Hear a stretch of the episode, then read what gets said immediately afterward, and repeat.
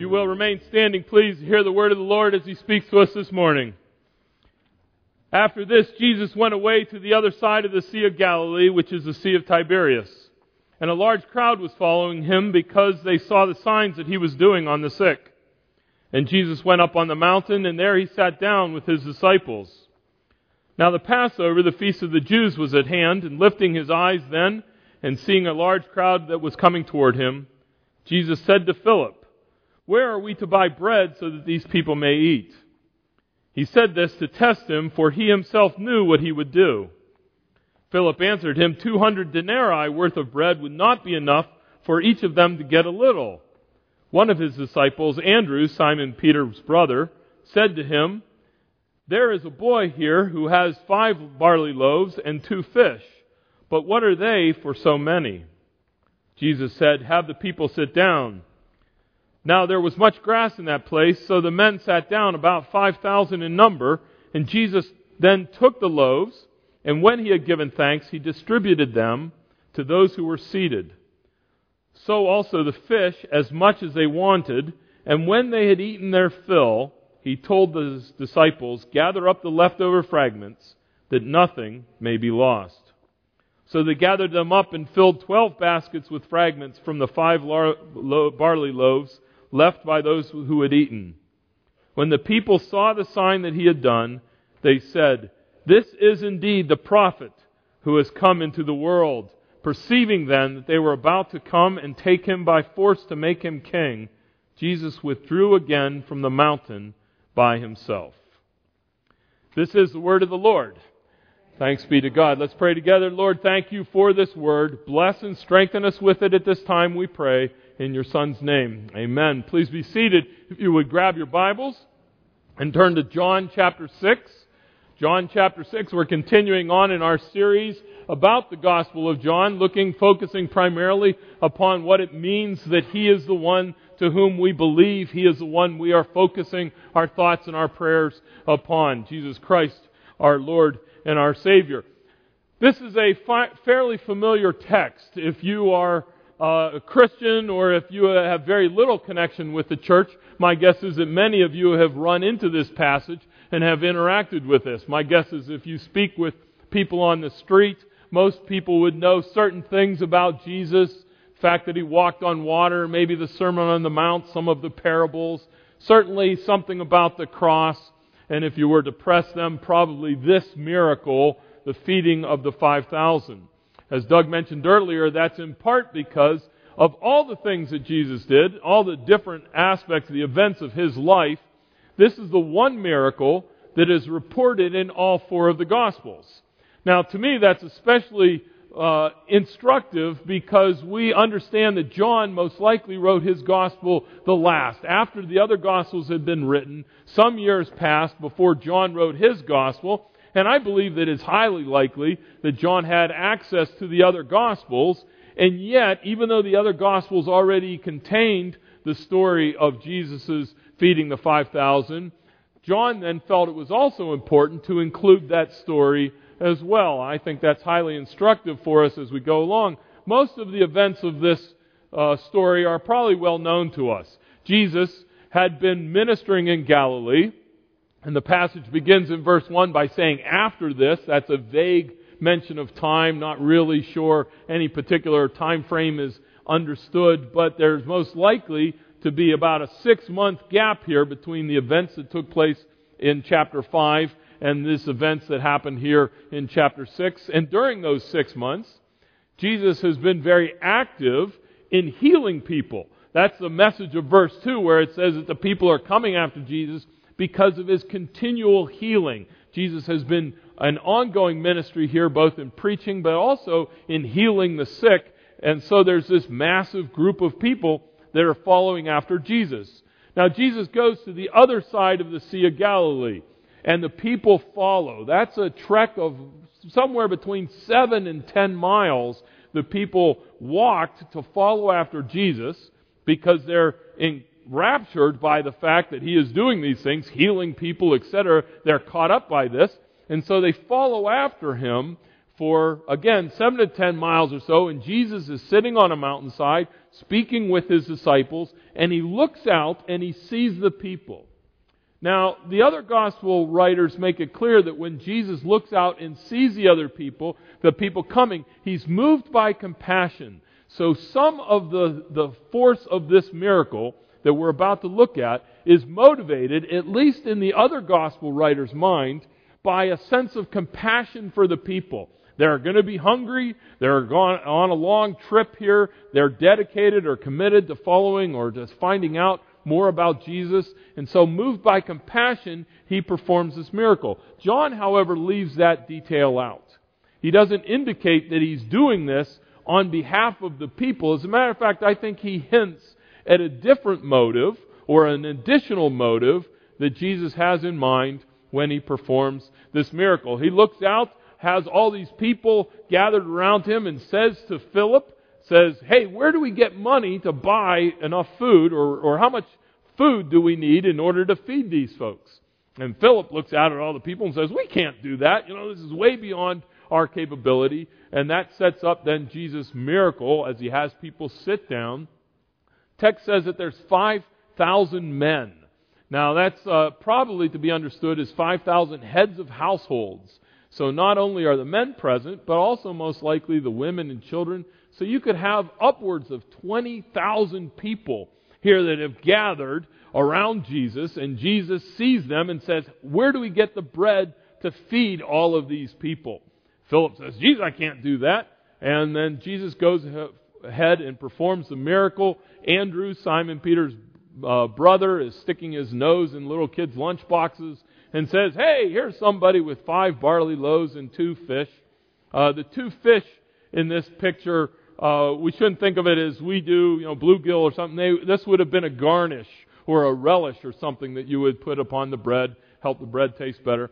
So he's got five barley loaves, and yet what can we do with all of that for all these people? Well, Jesus, as the text says, and you're well familiar with, prays for it, blesses it, breaks it, gives it out to the people, and everyone eats their fill.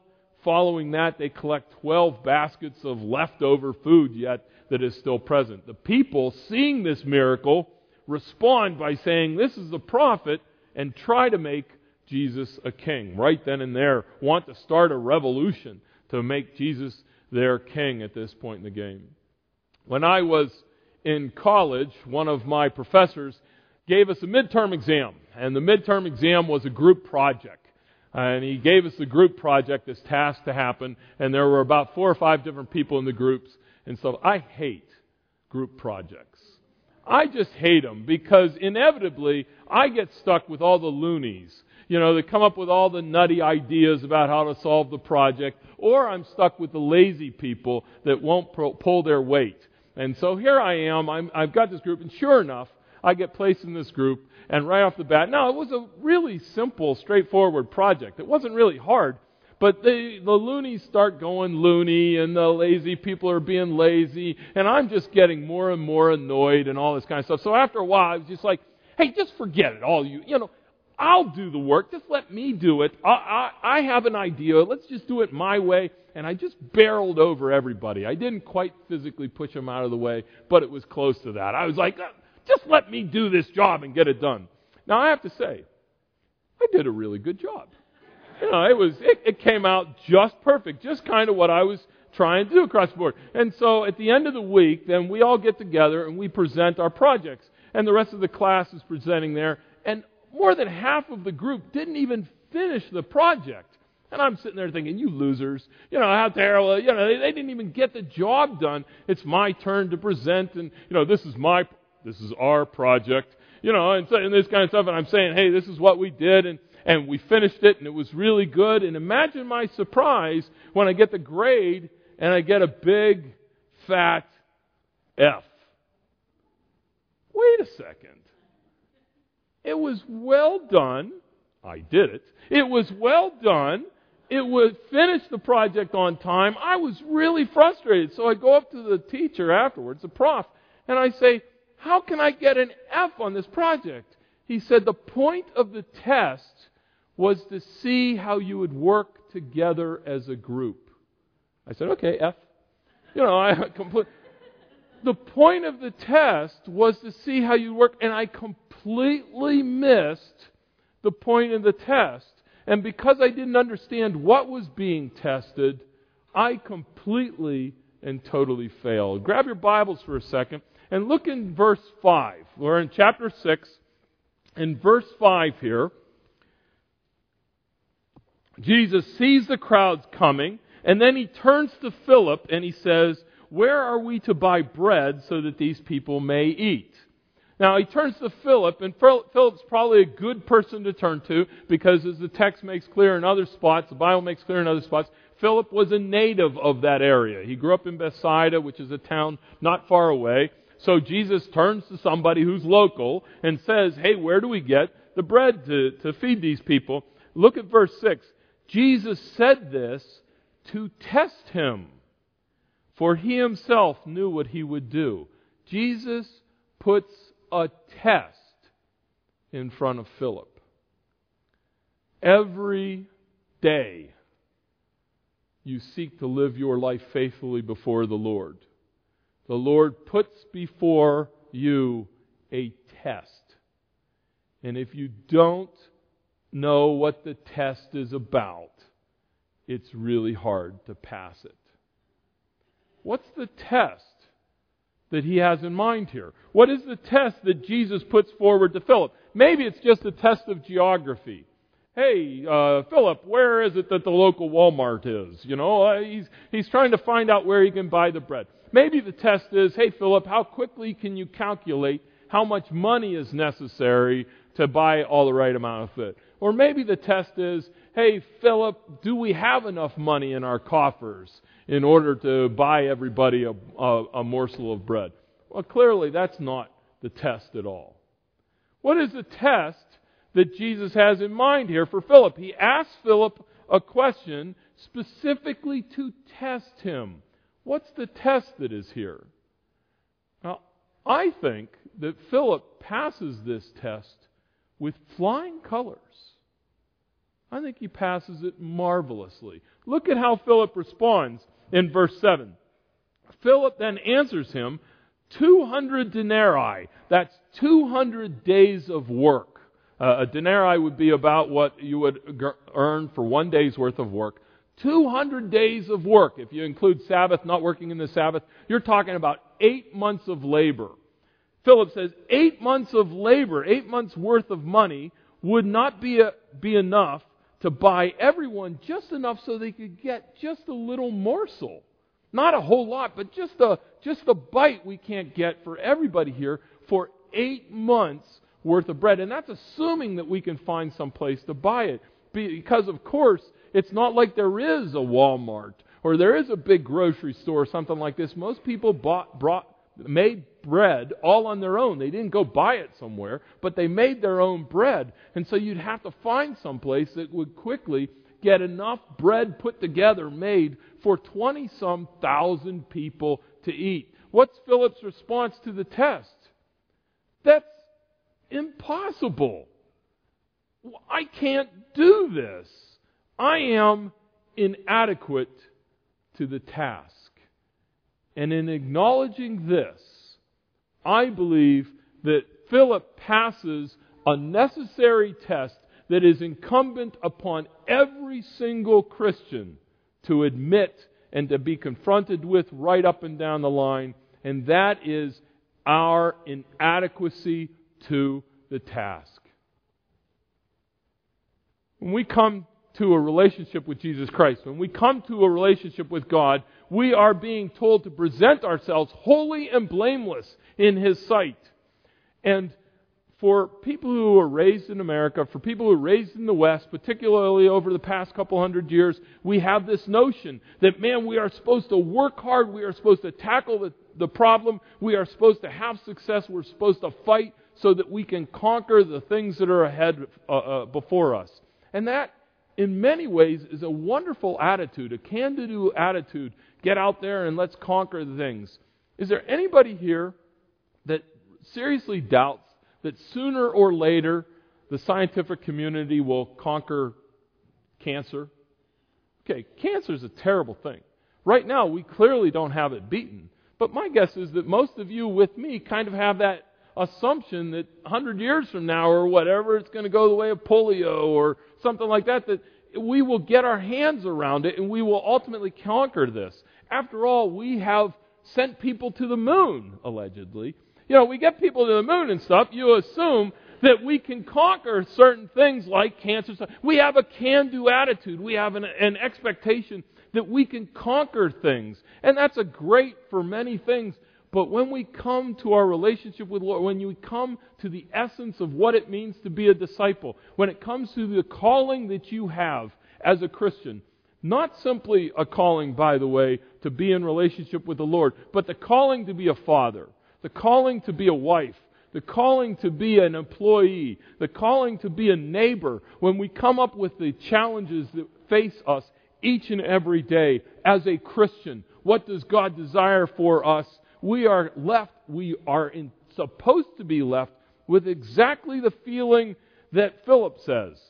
That's impossible. I can't do it.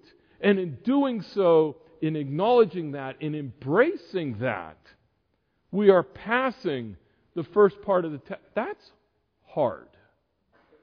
Because we are built to have that kind of an idea that, boy, if somebody says, no, you can't do this, by golly, I'll show them. I'm going to try really hard. I'm going to conquer. How many people use that kind of negative motivation to, I mean, there are sitcoms and there are movies that are all built around that idea that if we say no, if somebody says no to me, then I'm going to fight really hard and I'm going to prove them that I can do the point.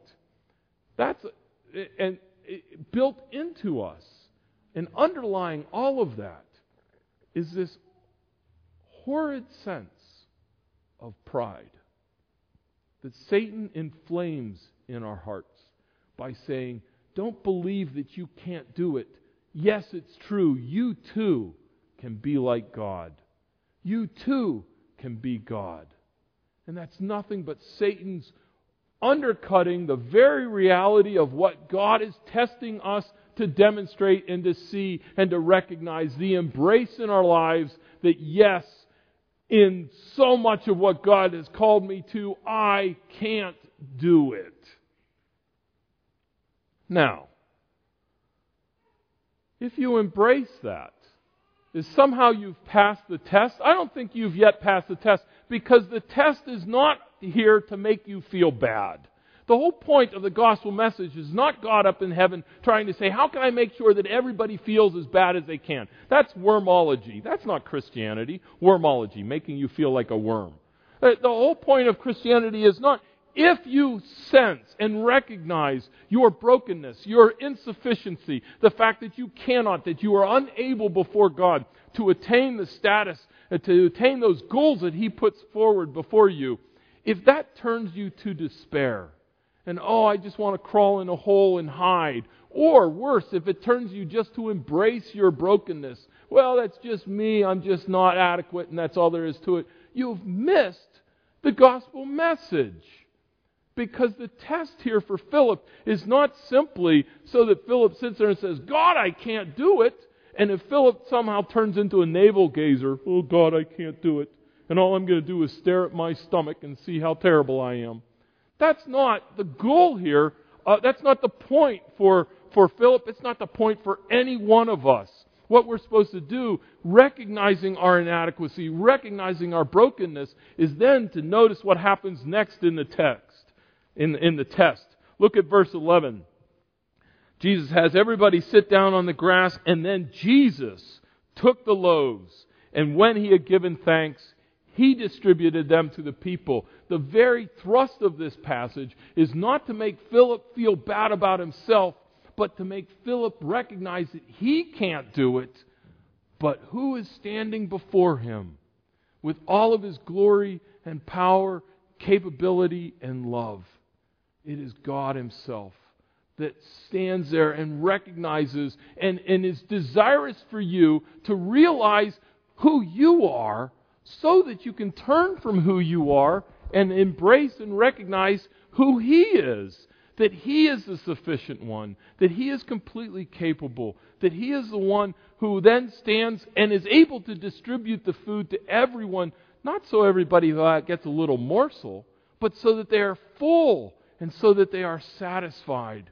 And so, in your task to be a good father, in your task to be a good neighbor, to be a good employer or an employee, in every one of those tasks that on your own is so far beyond your abilities. Not to do the job, you can do that, but to do the job in a way that honors and pleases our Lord in every possible way. He wants you to realize your inadequacy, not so that you fall apart before Him, but so that you fall into Him. So that then you say, Yes, I can't, but Jesus, my Lord, absolutely can. There is nothing impossible with the Lord. So if you pass the test, if you're able to get past your pride, if you're able to get past your own arrogance, your own assumption that by golly I can do it or somebody around me can do it, if only we try hard enough, if you can get past that and say and recognize the, your sin and your brokenness the way that it really is and say, okay, I can't measure up to the standard that the Lord has. I can't be that person that God desires me to be. If you have passed a test, if you've said that, and then you turn and you say, Okay, Lord, I give myself completely to you. I lean upon you because what I can't do, you absolutely certainly can. But there's more to this test. And it comes in verse 12. Look at the very next verse. After Jesus has passed out the loaves and the fish at the end of verse 11, people had as much as they wanted. And then they gathered up the baskets. They gathered up the leftover. How much leftover? Twelve basketfuls. Twelve basketfuls of leftovers. Why twelve, by the way? Well, 12 because of there's 12 disciples, everybody's got their basket. Maybe there's 12 tribes. Sure, that's uh, the whole people of God. That's the picture here. That that there's an overabundance of God's blessings. Not just a little bit. God just doesn't bless you just enough that you need to go on in life. His blessings are abundant and overflowing in every possible way, and they reach not to just the special people, not to the disciples, not to those people that are trying really hard.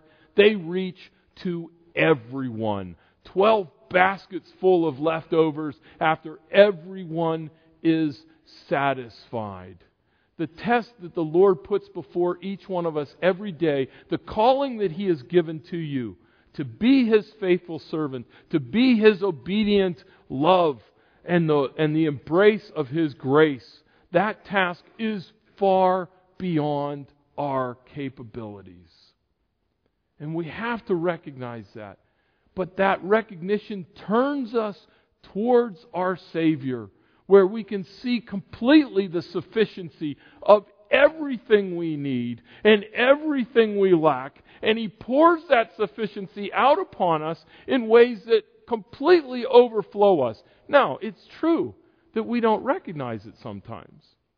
Sometimes we can't see because we insist that God does things the way we want Him to. We can't see the things that He is truly doing to flood you with His grace and His mercy.